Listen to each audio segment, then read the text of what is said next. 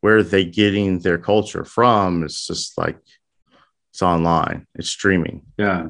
I think I think we're trying to tap into something like a mid 30s zeitgeist. Yeah. At our age, you know, when I go on YouTube and I look for stuff, you know, I'm always on YouTube. I only really see people much younger than us in Yeah. their mid 20s, something Yeah. like that.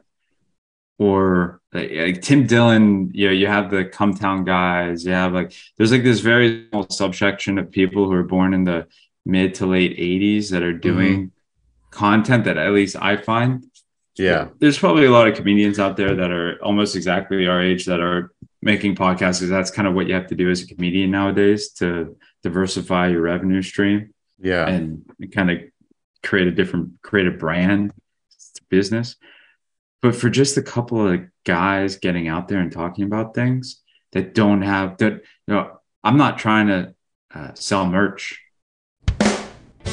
Hey guys, you asked for it. That's right. Garbage Juice Podcast proudly announces our new line of men's and women's sweaters, t-shirts, hats, bathing suits, and flip-flops, keychains, koozies, cup holders, backpacks, tote bags, and lingerie. All items soon to be available before this coming holiday season. Check out the Garbage Juice Podcast link in your show notes and be sure to follow us on Truth Social. That's where you'll find all of our greatest releases, hottest items, and newest information that won't be censored by big tech. I know that's probably a cool objective down the line that I don't want to take away from it. There's nothing wrong with making money. We're really just out here for the real shit, you know? We're out here for the real shit. Who else is doing it? I don't know. Th- There I, is. I don't, I don't know. Maybe I don't look hard enough. Maybe I'm satisfied with just the things that the algorithm provides me. I feel like I kind of dive into different things. Uh, yeah, Um, like uh, you're right though, man. Like this theoretical audience me- listener of ours could be anyone around our age, and we do lean heavy on to talking about life through the lens of the male in society. Not that we're trying to be, you know, exclusive or elusive. We're just doing it from the voice that we know, and the voice that we know, we don't really see specifically represented but there is generalized audience with a lot of popular figures that are younger than us with parents that are like old millennial or gen x. So they themselves had always been around computers. So their family their their kin their offspring grew up with computers and then were pushed into the streaming world as in like it was okayed to be such a thing. It was okay for the children to grow up into streaming and it was like we didn't grow up into that when we were teenagers into Oh, a house no. that was like streaming um, broadcast yourself kind of capacity but then But maybe, maybe So if the- we the live in like a. New York or LA, right you know, we know a lot of people who are doing similar things, but we're just guys who live in the southeast. yeah and it's so the, not the same. the word the like where we know where we exist with understanding what's out there and where we exist on like where we come from it's a juncture it, there might be a lot of traffic out there. And it would make sense that there would be like just enough of the stuff floating in our heads that's going to be floating in our contemporaries heads. It's the same conversation but because we're not former journalists because we're not former twitch streamers gamers uh, or big city folk like we're just uh kind of carpetbagging right? Where we're just bringing down something from the urban metropolitanized you know advancements of you know a bigger port down to the rest of um the masses. Because like yeah because who else in our in our peer group is doing this and in a way I don't know a single person. yeah like um in a way we're, we're like translating um On a regular basis. Yeah. On a regular basis. yeah It's hard to do it on a regular basis. yeah we because see it just when you're creating any any art and Yeah. and uh, for any podcaster whoever listens to this when you're creating any art there is a a sense of is it good do people like it you know because the ultimate creator is not creating for themselves they're creating for others. That's why you create. Like if there wasn't anyone else to appreciate the art uh, you wouldn't paint a picture right if no one could see it. Um, and i think in a similar sense uh, podcasting or creating comedy through a podcast or this medium, you're tr- you're trying to find a way to express yourself via the art that people are going to appreciate, that people are going to like, um, and and that's why you do it. So there's this kind of fear that what you're doing isn't good enough uh, because someone doesn't like it or someone doesn't give you the right feedback or you're you're you're trying to like dive deep into what everyone's telling you. Oh oh yeah it's good man. Yeah I to it. When are you gonna when's it gonna get a little bit better? Yeah like things like that right? Which someone someone in israel told me actually uh, for, for, you know what? So don't listen don't listen again. we're gonna i'm gonna take away your link. You can't listen ever. Bye. Don't talk to me. But those type of things when you're creating something like this and you don't you haven't created anything else before or a lot again i see a lot of podcasts from comedy people who do comedy or have been in the comedy scene or again have some type of family connection to entertainment or news of some sort it's uh it's almost impossible for a couple guys out there to just make it but i think that's what at least me as a consumer of information as a consumer of content in 2022 is looking for someone that speaks to the things that I think are funny, that speaks to the things that I think that are important. That's why, you know, I always bring up Tim Dillon. That's why he resonates so much with me because he's he's always talking about the things that are relevant to people our age we we care about economics. We care yeah, about money. We, we're we're exactly. working folk. You know, we want to understand. We want to talk about these things. We want to talk about the fall of the empire and make jokes about how you know how the baby boomers had everything in the world and, and we get the scraps of nothing you know like we get the the, the literally crumbling remains and we got to deal with their lead poisoned ass brains and their decaying bodies for the next like I, I don't know what are they going to live to 120 now we had to take like two years off, just like two years off of everything of life, just so uh, you know they wouldn't die out. We we basically had to sack like a good, I don't know, let's say average person lives to around 75, 80, let's call it.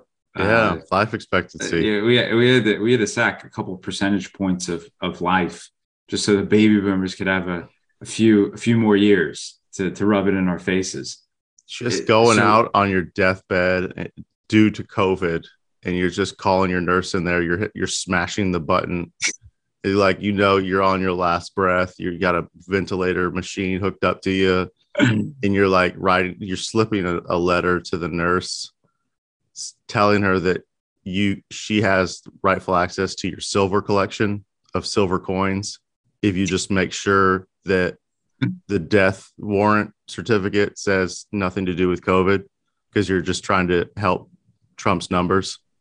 yeah, it's 2020. It was. It's been a good few years, folks. If you were a nurse or someone in, in medical, you saw it.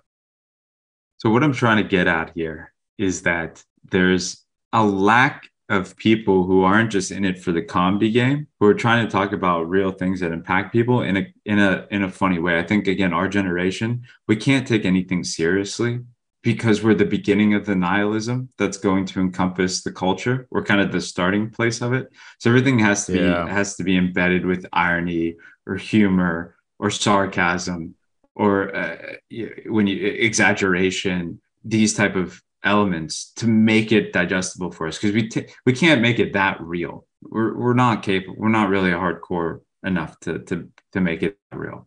It has to have some comedic element to it. it has to have entertainment value because we grew up being entertained all the time. We never we don't know how to handle not being entertained.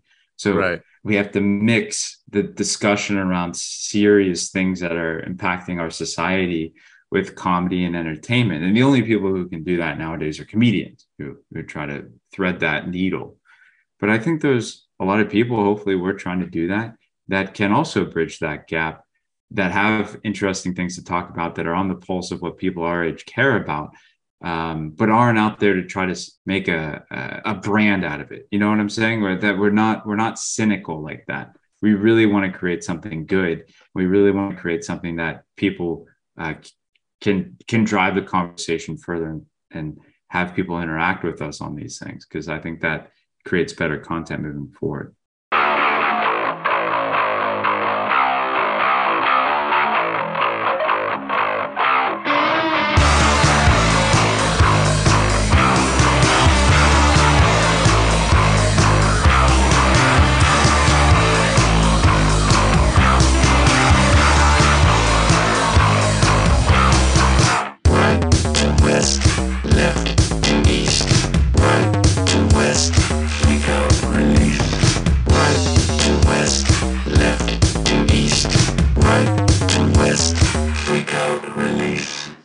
You're not watching the news. If you're a listener of ours, you watch the news passively, but you're not turning on the news. Who, who even watches news passively? Like when you're waiting for an airplane to go somewhere? yeah, who that- consciously is um, checking in with a news network for the news when it's not like um, that once a month kind of news break story or that TikTok- once Your TikTok season. feed will give you everything you need to know. Why you why? Why even watch anything else?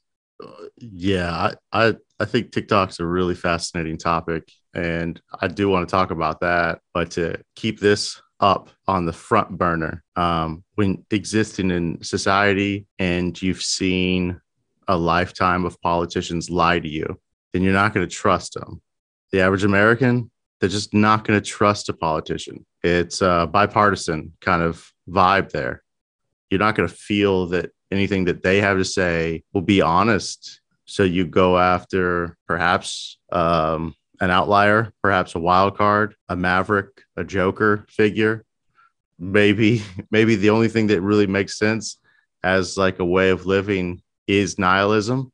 If you haven't like turned heavy into um, uh, Protestant Christianity, or maybe maybe a more like uh, future driven religion like the Yeah. Mormons.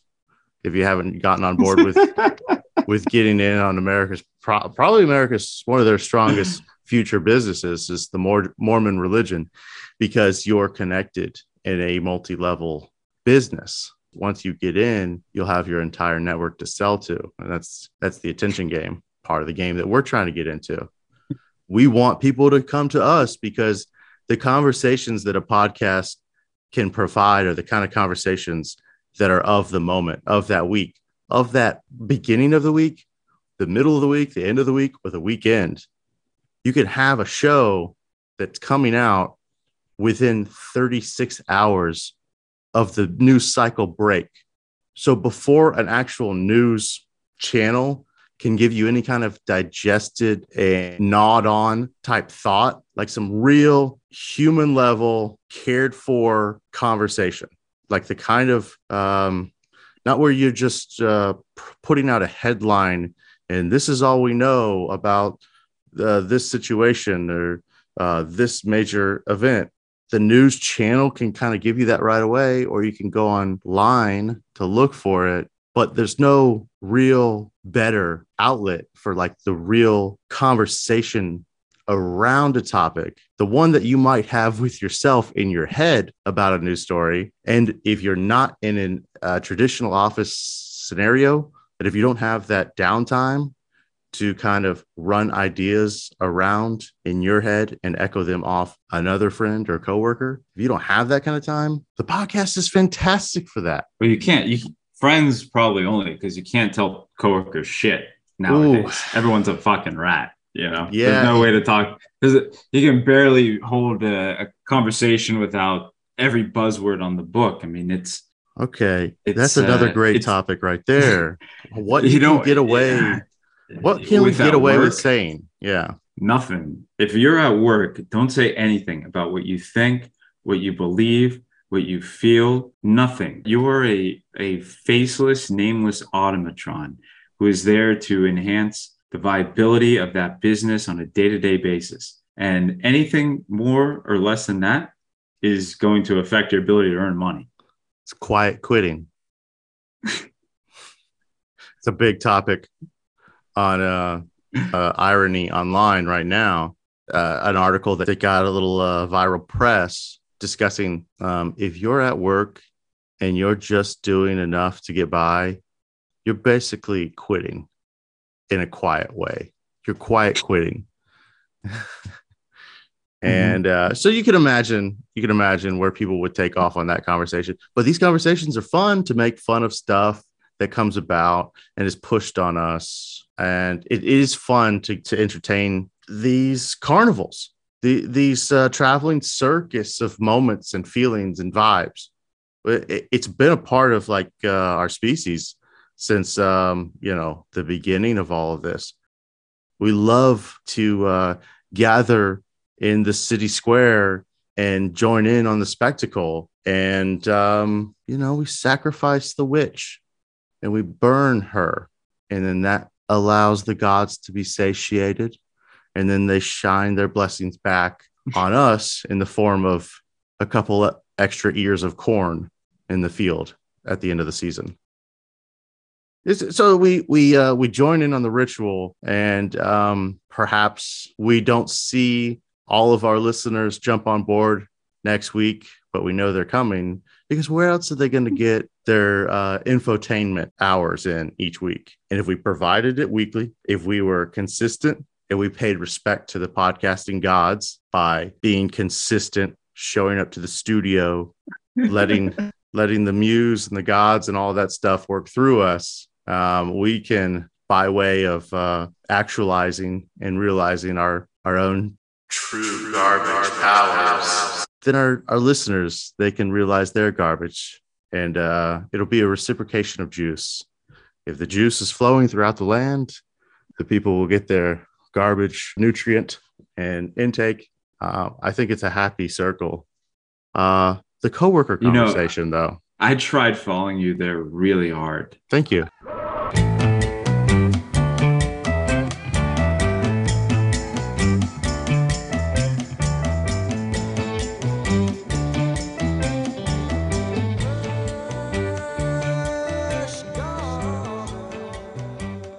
So let's go back to coworkers. The coworker conversation. If you're someone, uh, maybe you work at what would be known as like a station. Maybe you work in something that is more traditional office. Um, maybe you just you work alone. You're in a vehicle.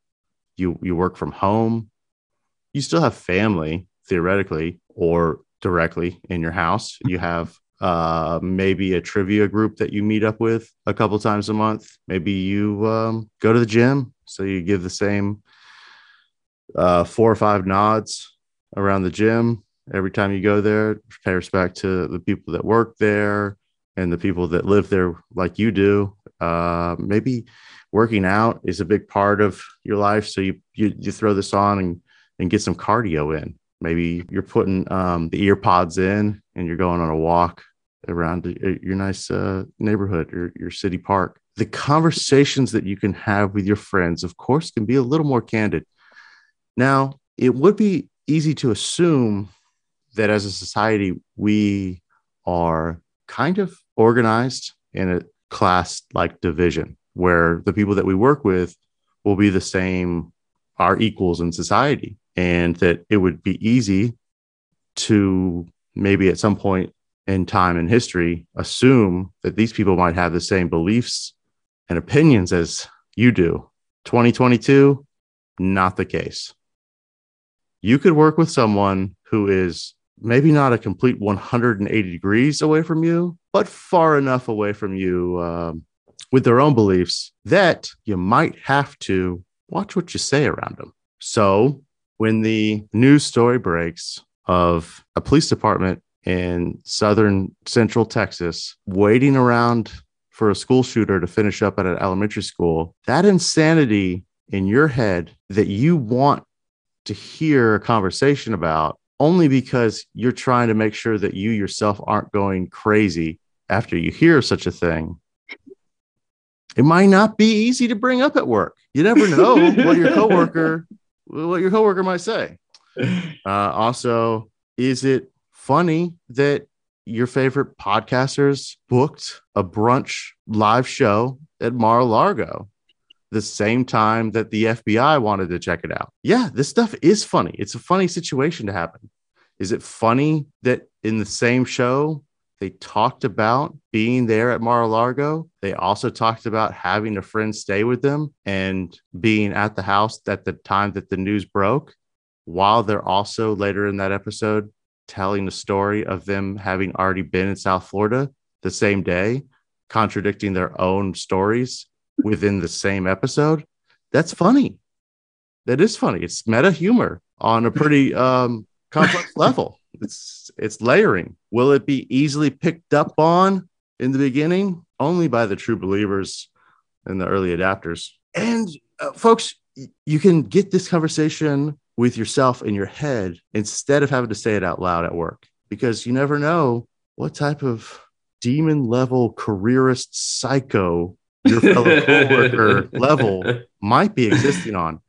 And the fact is, if you've worked anywhere, you know now more than ever that we exist in a reality that it's actually kind of a leg up if you can put your coworker a leg down by creating a, a, a, work environment where you're pointing out everyone else's flaws it isn't it's a zero sum game.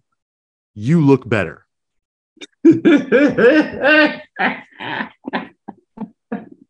This is a garbage juice tenant for life. This is a uh, this is a key philosophy in the book that we're writing.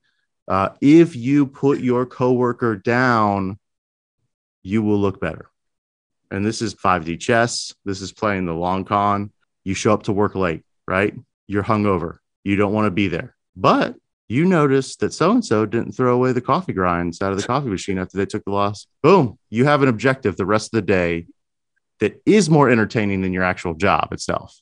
You can go around to all the different departments, everyone that might be in the building, even people you don't even work with.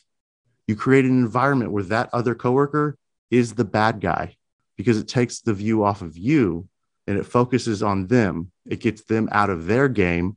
They're then distracted they're then underperforming and they're then at that point not as great to be around. And you see how this can help you in that immediacy of feeling better than them. And if you feel better than them, then you're going to play better than them. And you play better than them, you're going to be better than them. It's the uh, clear eyed view of the modern workforce. And I just don't think enough podcasts are going to give you this realness. And if they are out there, you're also someone that doesn't necessarily have a great connection to people that will fill you in with the really good podcasts, but you might just stumble across this one because of the algorithm or because you have another friend who is also attention def- this attention deficit disorder. There we go. or some other type of neurodivergency. If you want in on the, the fun, juicy gossip of drama, uh, you know, where do you where are you going to get it? How how are you going to how are you going to pull that up? But uh, I feel like that's all you can do at work anymore. Though. Right. It is to do a little gossip. You know, you you can't you you couldn't actually tell people what you think or what you believe because that would probably get you fired very quickly. Been there, haven't we, folks? so you got to hide it. And, we should we should but, feel free to it, but yeah, yeah, you're right you got to hide it, you know? And that's just the way things are now with, with everyone. Every interaction, how's the weather? Where do you live? That's great. Generic. Uh, oh, it's certainly hot up there nowadays, isn't it? Not, uh, so what documents do you think they got out of Trump's house down there?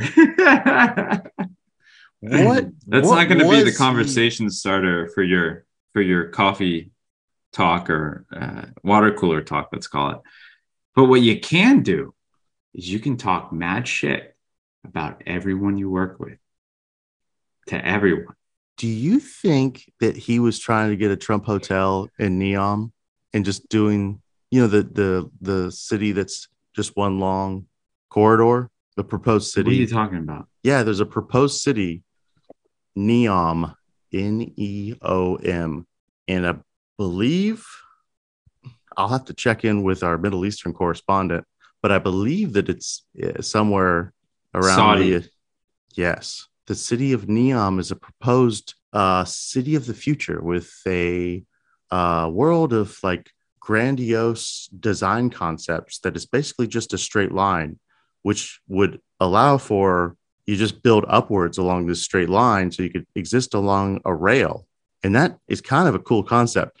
But what if Trump was just like involved in all of this, like, like maybe sharing some information that's a little secretive, but it was just going to allow him to maybe get like first dibs, uh, first bid in on it, the one of the only hotels nearest to like the center air. I, anything's possible, but I could see it being something so trivial. That would be something that would be funny to talk about with your coworker. But you might you might say that, and they might be threatened that you would bring up the T word in the office place? God forbid.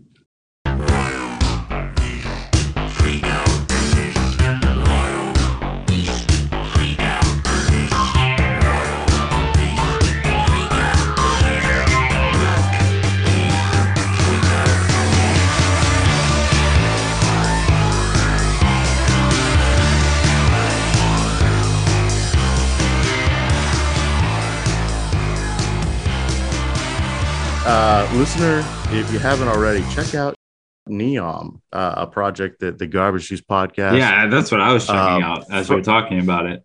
multicultural outreach program. Garbage Juice Podcast, Podcasting School of Excellence. Broadcasting School of Podcasting Excellence. Uh, we have uh, a few instructors in, in, in the region and looking to get some schools located along the single line train city. I- The great train. Uh, I think line. I think we've got Andy Dick committed to do that with us. Andy Dick. That's right, folks. Andy Dick. He is not in jail. He was. he actually got canceled before being canceled was a thing, which saved him.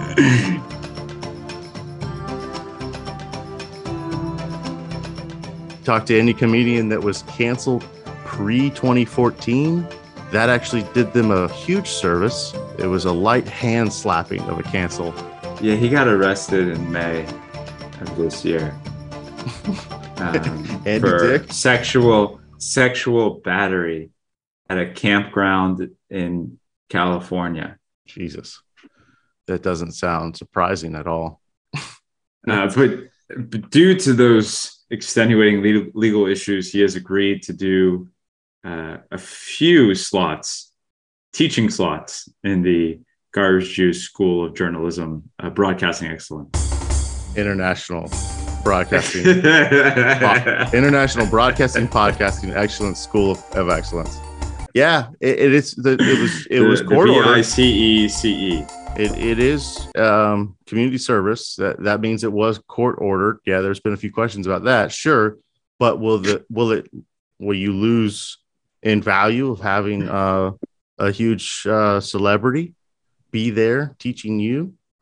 Um, tickets go on sale, I believe, in November. Look out for that. And it's going to be Well, you got to enroll. There's a whole application Yeah. process, you know. yeah. There's there's an Uh, application. It is. You know, it is. I I actually was living with people here at, at my place, like in the same uh, apartment, that uh, they read applications, like college applications, for a living. Like that's what they did for like different universities in the in the country. They're just like experts at at student applications. So like they were they were living down here, but working for schools like Georgia Tech, I think, and Emory in Atlanta. So they actually moved to Atlanta after a while. But uh, can you imagine just sitting in a room all day, like receiving an application from some 18 year old freak trying to tell you how great they are at doing the things that you know are fake, made up things? And you got to say whether this kid should be like let in to your employer's education program.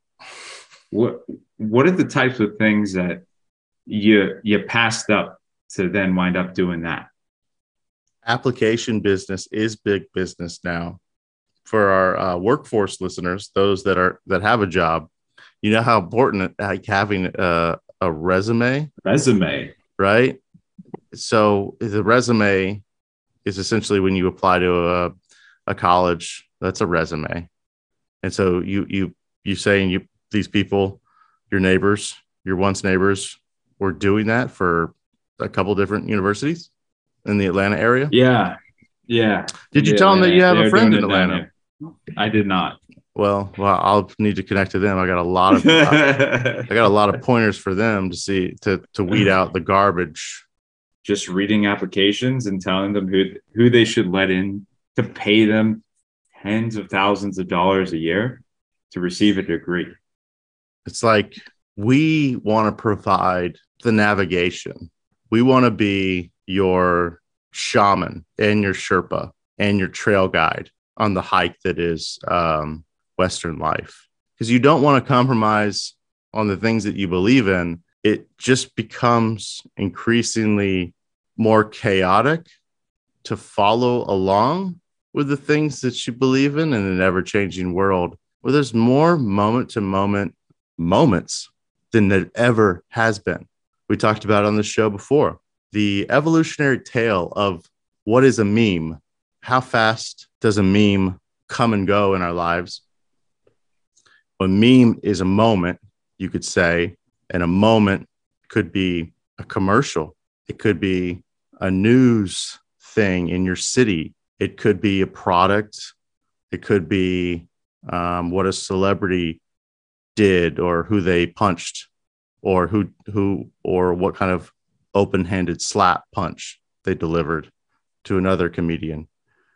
It could be any of these things, and it, then it becomes a specific image online. Is that's like how we know what a meme is now, but a meme, um, you know, decades ago was a a Budweiser commercial, and then people would talk about it for months on end. What's up? Yeah, we would talk about these during the Super Bowl, hyped up moments where everyone could gather around um, a culture event that was of everyone's culture, monoculture. Mono I feel like Chappelle's show was one of the first things that did yeah. that too. I that, couldn't go to high school without hearing the the line, you know, yeah, from the recent Chappelle show episode. The, especially when Rick James, the Rick James Huge. episode came out. Yeah. Rick you, James, bitch. Like that that line, I think I heard it a thousand times. Way more than you'd ever want to. Yeah. That that's yeah. a so that's a moment and it's fun to engage in these moments. We're here we're here to encourage all of that uh moment, moment trash. trash. But it's hard, folks. It's hard to get this mo- these moments in with um, you know people that you don't know if you can trust them or not. Maybe. So do we maybe... have a to, do we have like a wrap up on this? I I want to get us to some articles so we can talk start talking about some of the things that our listeners love so much, or really that I like. And maybe we'll you're surrounded. Okay, I'll do this. I'll say this, and we'll move on. Maybe you're surrounded by cap experts, and maybe you yourself don't really know what the term cap means but you listen to us because we're going to break down all these new slang, these new terminologies, and the stuff that makes sense to you in your life. Cap is a lie. So you say no cap, that means no lie. So you're surrounded by a bunch of fucking cap artists, liars. And that shit on God. You want you want real and your coworkers aren't real AF so you're you're finding you're finding that specific conversation. Uh moving forward, we got some articles. Man, huh? I love how you translated that. I actually I've learned a bit about Zoomer culture. Because we can't deny it. It's happening all around us. Uh, just one in 10 adults get optimal sleep and are 75% less likely to have heart disease. Getting good night's sleep on a regular basis slashes the risk of heart disease and stroke. Unfortunately, few people are actually getting this, according to a new study. Researchers in France found that a staggering 90% of people are generally poor sleepers. The research suggests that 70% of new cases of coronary heart disease and stroke each year may be avoidable with better shut eye. The low prevalence of good sleepers was expected, given our busy 24 7 lives. A total of 7,200 participants between the ages of 50 and 75 took part in the study. Two thirds were men. Those classified as optimal slept around seven to eight hours per night. Only 10% were optimal. Fucking heroes out there getting 10 hours. you're out there getting 10 hours of sleep a night, we applaud you. Absolute legends. Man, and then they checked them up over like a decade for the people who slept badly. Study shows that the risk of coronary heart disease and stroke decreased by 22% for every one point change in sleep score, meaning participants with a score of five had a 75% lower risk of heart disease, meaning the better you slept, the lower your risk of heart disease was. Um, after the two follow up checks, around half the participants changed their sleep score, with half of that worsening, half of that improving. So it's obviously not like a static thing. You're not just like these things can kind of change being a good sleeper, being a bad sleeper. Uh, but sleeping well preserves heart health and suggests that improving sleep is linked with lower risk of heart disease and stroke. Well, clearly, um, I'm getting anti grind set vibes from this article. they don't want to. Hey, all you Sigma males that listen to this, they you might want to don't want want to remove that. I wake up, I go, uh, I go to the gym, and then I go to work, and I'm chugging a pot of coffee, and I and I have a six pack of Bang Energy throughout my day. And is it easy to get to sleep at a reasonable time? No, why? Because my heart is doing a, a palpitating. it's, it's a thumping. It's, a, it's an irregular beat. I'm sweating everywhere I go. I sweat heavy. I don't know. I don't know if I believe it. I, I love sleep myself. I'm a huge sleep fan. I've never figured out a way to get sleep, but also, uh, what is this video in the corner? this woman getting Oh attacked by some kind of feral fucking fox or something. it's the funniest thing I've ever seen in my life. Some lady in a, in a spam video is getting whirled about in a chaotic five minute fight with a fox. Oh my god, poor lady. She's in clear pain. I wish there Oh was a way God. to link to this video. That's a wow. I swear I've seen bits like comedy bits where it's like this like a furry thing just attacking a person for like five minutes. Mm-hmm. This is what it looked like. There was a video of it was like a Oh, local man, this is a news. fight to the death. Oh, and she kicks kicks the shit out of it. She does make pretty good. Was that did she have food with her or something? I don't know, man. Videos are the future of entertainment. She's just chilling, and this thing just comes up and bites her. Like she's on her phone outside, and just bites the shit out of her. Kick. He's jumps, probably he, kicks, he's, probably got back, rabies and shit. kicks, dude. jumps back, picks up 360. Throws 360, the the seven- uh, 360 720, windmill. 720 still attached to the still biting her sleeve. She comes in with a fucking monster right foot boot, lands at the head, jaw, shoulder area. The fox does Then- another 360 flip and then runs And off. the husband comes in. Husband, where have you been for five minutes while your wife is getting viciously attacked? Look at the complicated uh, moves. She was smoking a vape out there, I think. The Fox is working for the Joe Biden administration, trying to outlaw vaping and vaping apparatuses.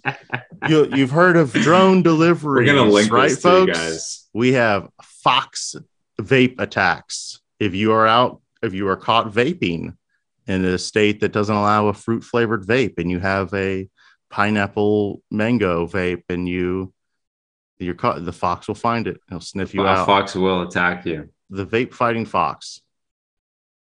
Okay, moving on. Next article.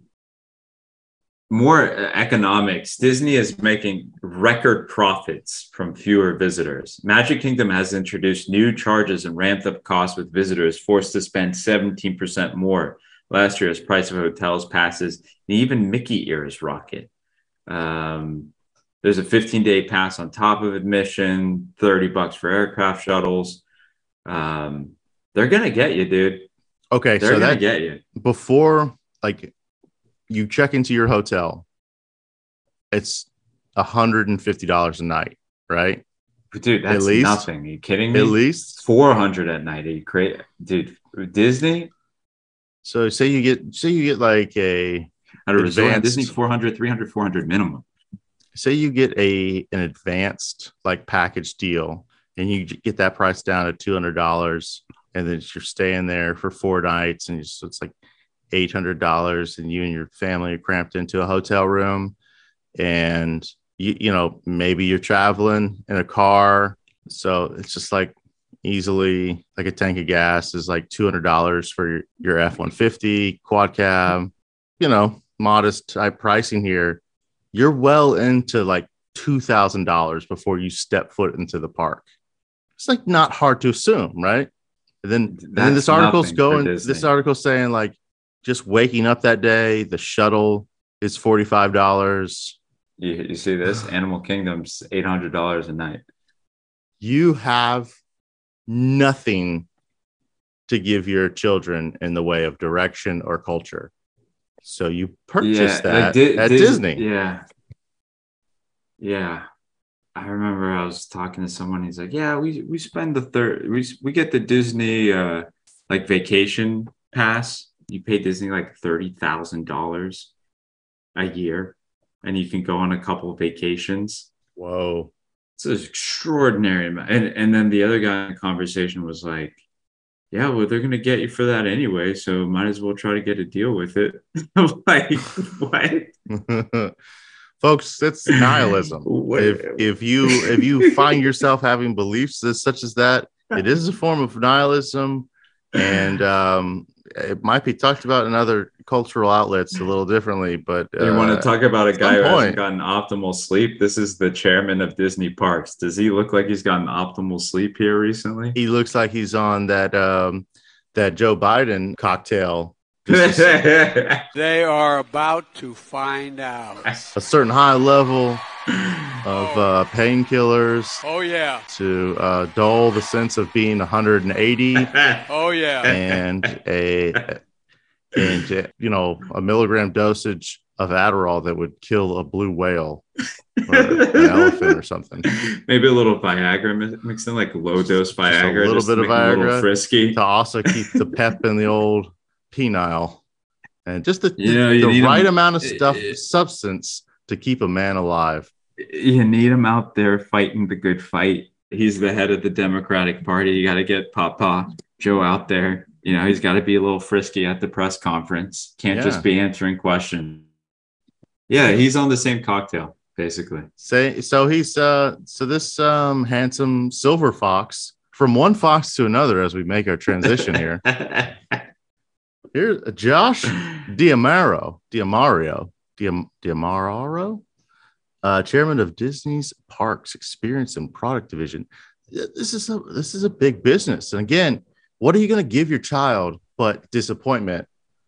You feel bad because the world that you grew up in like had a little bit nicer like um you know reality to it where you could easily escape all of the depressing points of uh, being a human under um the joe brandon regime. However you can go to disney and from the folks from the pictures i'm seeing again from a human being that's that doesn't have to ever think about disney if i don't want to it looks pretty fucking awesome. Like uh, what we're seeing looks like it would be cool to see in person uh tip of the cap to all those magic makers doing fun things at disney and getting that bag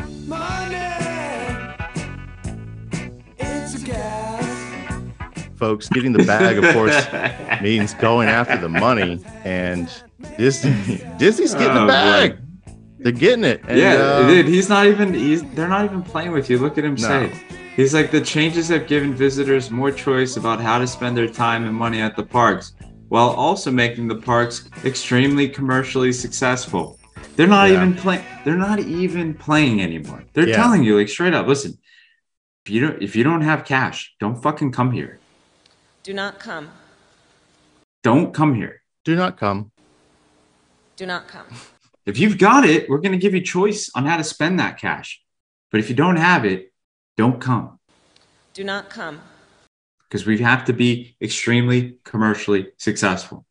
it's beautiful it's a rock hard approach for business Hell yeah.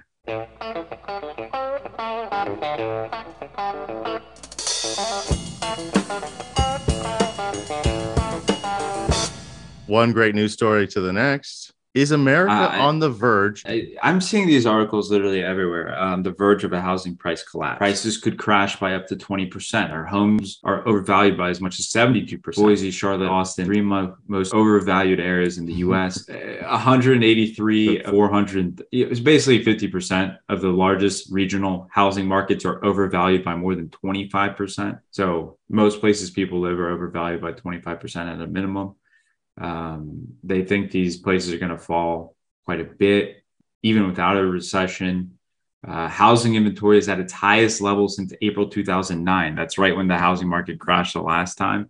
As sellers struggle to get rid of their property because mortgages have become more expensive. Mortgage rates have doubled since January. They're going to continue to rise also because to keep raising that Fed rate. Um, bubbly, there's like particularly bubbly markets uh, in Boise, Charlotte, Austin, LA, Orlando, Seattle, Indianapolis, Miami, Fort Lauderdale. That's my hood, up 34%. Yeah, right on.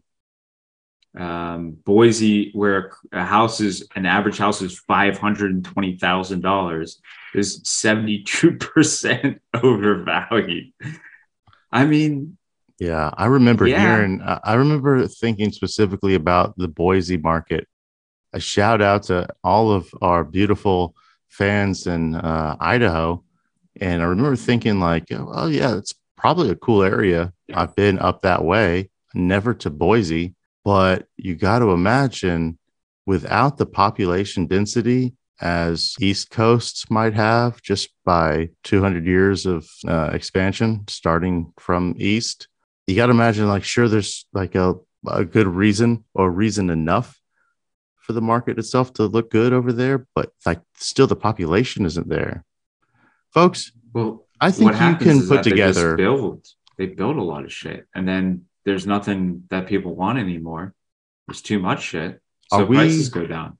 has the build has the home building market have we seen any surge in building new homes Yeah, like Yeah. that of like um 60 years ago when homes were being built like is it the same type of percentage increase So basically, what imagine. I understood from a couple YouTube videos was actually um, the new housing market. There's so much inventory. So basically, they take a number of all of the new houses, like all the new build, not just houses, but like residential stuff in the country. And they say, based upon the average time it takes to sell something, how long would it take to clear everything that's either been built new or is going to be built in like I think a year time frame? How long would it take to clear all that inventory out? I mean that they're creating this inventory based on the average sales cycle for a house now. How long would it take to clear that inventory out? That metric is actually larger than it's ever been because there's so much new stuff coming into the market and the time it's taking to sell things is extending because interest rates are going higher. So that's like a key indicator for housing prices to actually fall because there's too much, there's going to be so much inventory um, that, and there's just not going to be enough people willing to make that investment. You know, not everyone can put six hundred thousand dollars, uh, put together a six hundred thousand dollar mortgage, or seven hundred thousand dollar mortgage, or eight hundred thousand dollar mortgage. It just doesn't work like that after a while. So it will have to fall soon. yeah Um, It's like, at what point w- would the the uh, the world that we live in just not try to get the most for a house that it possibly can? It'll be a point where people can't pay for it. People can't pay the same 600, 800, 900 plus thousand dollars for the house that they may have could or did. That's why they live where they live. They had the money or they had the willingness to go through the debt to get it, to get the bank to to let them pay them for the next 15 or 30 years or whatever. But then, the, then there's houses. So it's like uh, it's good business to build houses, but the houses that we build now aren't like the houses that were built uh, 150 years ago because material wise, it'd be a lot and labor, you might have to pay for it now or before maybe, or maybe, maybe like the money, money was different. So like it wouldn't be $89 for a piece of plywood. And um, like about the time that your mortgage is uh, almost paid up on, that house will be in desperate need of repairs. But you know what? Uh, we're going to kick that can down the road. Uh, hopefully, though, hopefully that road uh, then then uh, returns back to us in the form of a bubble, and hopefully we get that bubble so uh, some of us can get our first homes. And we want to get in on this roller coaster.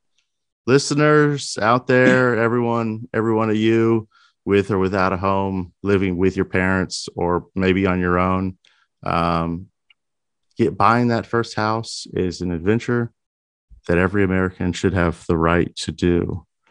And speaking of American rights, I think that a lot it's on the minds of a lot of Americans that are tuning in this week to find out what the the official garbage juice podcast breakdown of the Biden administration canceling, forgiving, and washing, away, all the sin that is student loan debt worldwide.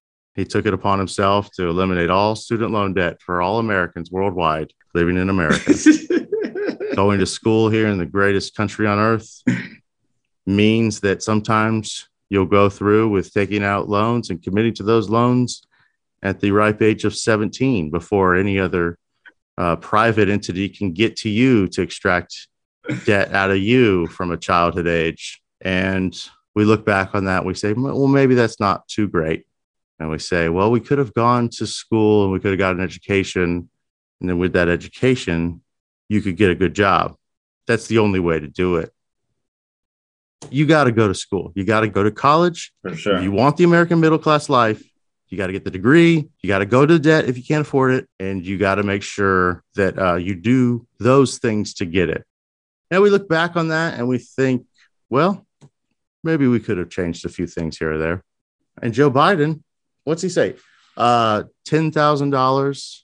And if you're a grant recipient, an extra $10,000 because you're probably extra fucked right now because even if you did a good job, if you're someone with that received grants, meant that you got no real generational wealth transfer.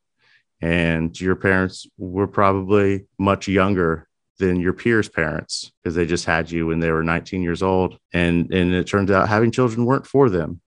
But you could have you could live in, in the best country on earth and you could get some pretty good kickbacks in the form of Forgiveness. loan forgiveness. It- it's a drop in the bucket for me. It doesn't do a damn thing for me Yeah. personally. It it's it's like uh doesn't really even matter. Okay. Doesn't matter. So It's so irrelevant. so as uh, lifelong contrarians and sigma male guys, we're looking at both sides of this coin. We're hearing uh, conversations kind of get elevated. I could put myself in the shoes of somebody who's set to get twenty thousand dollars of their debt knocked away because I have a lot of student loan debt, and I was a Pell Grant recipient. Ooh. Wow. So I could I could be one of those unicorns out there in society. But what is this? What's going to happen when that happens? So I wasn't going to pay them that that money. But it's not okay. Let's go, Brandon, and his court of uh, gargoyles and demons. They decided, you know what? Maybe if we do a little uh, moving over here, we take some of this debt, we wipe it clean. The same scumbags, they're now then maybe going to get a higher line of credit card debt. Like it's better for the empire that our debt isn't held up in a federal pool because Right. they don't have the ease to get that. It's better if it's like put privately. So why hem me up with my money going to some kind of fantasy federal agency? why do that when I can be directly beholden to some private thing that I have to give my money to? Because I think they have to realize like there's just going to be people like me that we're just never going to pay them back until I had to, right? Until I fucking Never. had to, which may have, Never. which, which, which, unless there's a housing bubble scenario, unless I have to go get like a house or something, there may be no situation where some debt debtors w- would ever fucking pay back, or all the people that are paying back again. That's just going to this thing that they made up. They already printed that money, right? Just transfer it. What's better that the debt is held privately because that's profitable and that's manageable for the fucking demons in charge. Yeah. So, uh, what's naturally going to come from this? And we know all of our uh, highly intelligent, self sufficient listeners out there, they get this, they understand this. They already It- know what you're talking about. It becomes a culture war hot button issue, which is very low juice, folks. We don't, uh, it was, it's why we don't recommend watching the news. You I mean, people make a big deal about 300. I think it's going to cost like 300 billion, 500 billion. Who gives a shit anymore? It doesn't even matter. It's irrelevant. Who cares? Professor You know how much- kilometers, wherever you, you know are out there. Debt. We're trillions of dollars in debt. Uh, 300 billion. Just tack it on. Who cares? If, They should do it every year. Every any, year. any listener at all, if you have any um, economic correspondent type uh, opinions right now, we we uh, we welcome we welcome this into the fold, that into the fold. We welcome those how about, opinions. How about if we? How about if they re- set up a program? trying. If you if you shill for a particular political party, like Yes. really hard, that every year they'll give you some type of student loan forgiveness because Yeah. that's kind of like in kind payment. You know, like debt Yeah. relief is payment. Actually, in the IRS, and I don't know how they're going to account for this, but if you owe a bunch of money and then suddenly gets forgiven, it's income. It's considered income. So I'll be happy to show for anyone if you want to forgive, I don't know, 60 something thousand dollars in student loan debt. I'll be happy to do it. Happy to do it. Because that's that's really what it seems like they want us to do now. This is like a pretty fantastical topic, though, because with the knee jerk reaction on the uh, political spectrum, it does make one think about the implications, uh, the down the line effects of Biden doing this. Because it's like, yeah, they said they were going to do it.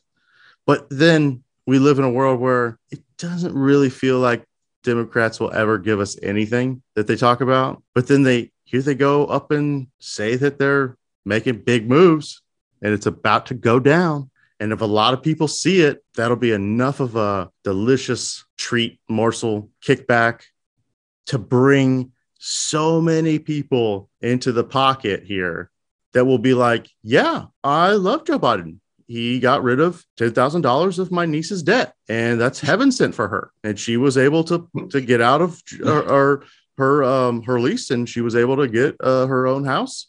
And like, there will be a lot of Americans that live in that world where they see this as an actual thing of an actual politician doing something that directly helped people, actual humans in society when you start making payments to people for things, you got to keep making payments, you know? So one time, unless you're the Democrats, time. because they've undelivered for so long. But here they go, and people are gonna, they're gonna eat this stuff up. It's like when you talk to someone about, But ten thousand dollars isn't even like one year at most schools. it's Even in small our percentage. time, even in our Yeah. time, It is a small amount, and it's a drop in the bucket. in state and it's Florida, made it- up. It, would be pretty significant, but most universities nowadays, I feel like yeah, that's a year at most of college tuition at an in-state cheap school, maybe. yeah, Um, so you got to keep making payments, Joe. Oh! If you're gonna start blackmailing people, Oh! I'm gonna come back to you and be like, look, hey, it was nice what you gave me initially, but I'm gonna need a little more where that came from. Where did it come from? Oh, you just made it up, did you? Oh! Okay. Well, can you do it again? Oh fucking ho. we should be demanding at that level the same type of treatment that those uh, making the choices get for themselves. You know, like you could be you could be um, a party leader, and um, you could have a husband that can get an unlimited amount of DUIs, and it doesn't matter, right? you could do this. You could go. You could go to Taiwan if, like, China's specifically saying, "Don't do it. Don't go to. Don't go to Taiwan. No American should get involved here." But then, oh, you really you have a lot of money tied up, so there's a lot of business reasons. This is clearly going to cost me in some other way. As, well, you know, as a just to just to talk about that real quick, you know, Nancy Pelosi, she's a big stock trader, right? They just passed a big bill around semiconductor manufacturing, like making chips. Mhm. You know where they make the most chips in the world? is it Taiwan? It is Taiwan. Do you know that she made investments in some of those companies that they sold for a loss before the bill was released? Um, now, I believe that they probably have their money stuck away somewhere else and actually made money, but they wanted to show the public, like, hey, we actually can lose money on stocks just like everyone else. Here's what we did. But she knew that bill was coming down the line. She went to Taiwan maybe get a few kickbacks for a little you know leeway here and there it's supposed to help american manufacturing Mhm. or Yes. incentivize american manufacturing for chips but you know nancy pelosi she's not going to let a good thing go to waste if you know what i mean Uh, Absolutely. so that's she didn't even know where she was Nah, Is she's this- oh, is this? is- She landed in Taiwan. She thought she was in San Francisco. She thought she just took a trip to San Francisco. She had to thought go she just over to her home district. over the bay. She thought maybe she had just taken a, an extra Quaalude or three or four, passed They are out. about to They gave her a out. special Biden's bedtime cocktail. Oh, oh yeah, oh yeah. And so they just took her cr- clear across the Pacific. That's going Yeah. in the merch store, by the way. Biden's bedroom cocktail. We get into the supplement game. that's that's another one of those reasons of like why people get into streaming. They're pushing that merch. I think it would be fun to have our own merch. It would be a lot of fun. oh yeah. it would be a ton of fun to do that. Uh, so the uh, Let's Go Brandon initiative to uh, socialize America is well underway. This is socialism, folks. Communism is here to stay, I guess. It's a made up thing, though, right? Like, I'm not just being a, a wacky, loony um, millennial by saying that student debt is from a made up source. It's its own separate printed thing. It's not going back to any private operation. It's like the PPP loans. Those are forgiven for hardworking small business owners and podcasters. It was funny. The White Wouldn't that House be dope? was. I saw on Twitter that every Republican who complained about the money they gave out, the White House called out in the official White House Twitter page. Like I don't know, some senator rep, blah blah blah, would complain about the the Biden uh, giveaway, and then they would write like Senator X Y Z got 15.8 million in PPP loans forgiven. You know, and it was just like a Every list of single person that's been calling this out, and it's like a talking point that's blasted out. I feel like I'm the biggest sucker for not taking a not finding a way to get on that PPP loan game. Not So does about everybody that didn't. Everyone, like the biggest Yeah. sucker. anyone that didn't do it is realizing like holy shit because you look across uh, your mirror of uh, you know your peer in your work world in society in your community and you see the, oh they got it that could have been garbage juice podcast that got 170k Oh, to pay overhead for uh, for a podcast that was just about to start because we needed celebrity endorsements Get that loan forgiven straight away. And it we- doesn't seem like a hard thing at all. and we just we just bought like the dumbest celebrity endorsements. That would be so much fun. Well, there's Al always Pacino. there. oh yeah. hey, well, there's always the next pandemic that we can get on board. Um, somebody said like the podcast that had the right type of listeners to leave them comments with the podcast that were able to do that. You got to have the right type of financial minded listeners to say, hey, you know, you could be click, click, click. You could be doing this or that. You know, you could be on, you could be going to the government and saying, hey, I'm a small business. We missed I don't know boat. if there was if there was more to it that we knew right away, maybe we would have more energy about the loan forgiveness, folks. But I must say, um, there's a lot about me in this moment. And I want to take the time to shine the light onto me and to all my hard work of holding out over 15 years of not paying off my student loans. and somehow it went from like $20,000 to like $52,000. and it's all legal. I signed up for it when I was a child and it's it's what being an American is all about and it's why we love this country. And if you're someone that might not agree with this and might not understand like why someone would be okay to let this kind of good thing happen to them, it's because um well, God's punishing you for being a loser.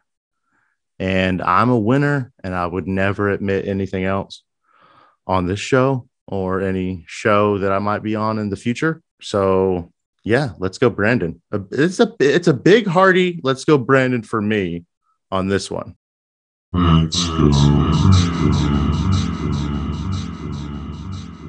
Have you any more articles? Good sir. I, I do not. I have to uh, go to bed. I have a very early morning. Great chat with you and good night to Likewise. everyone out there in the Garbage Juice podcast listening sphere. That's a wrap. Wild Beast Freak Out Release. Wild Beast Freak Out Release. Wild Beast Freak Out Release. Black Teeth Freak Out Release. Music used to be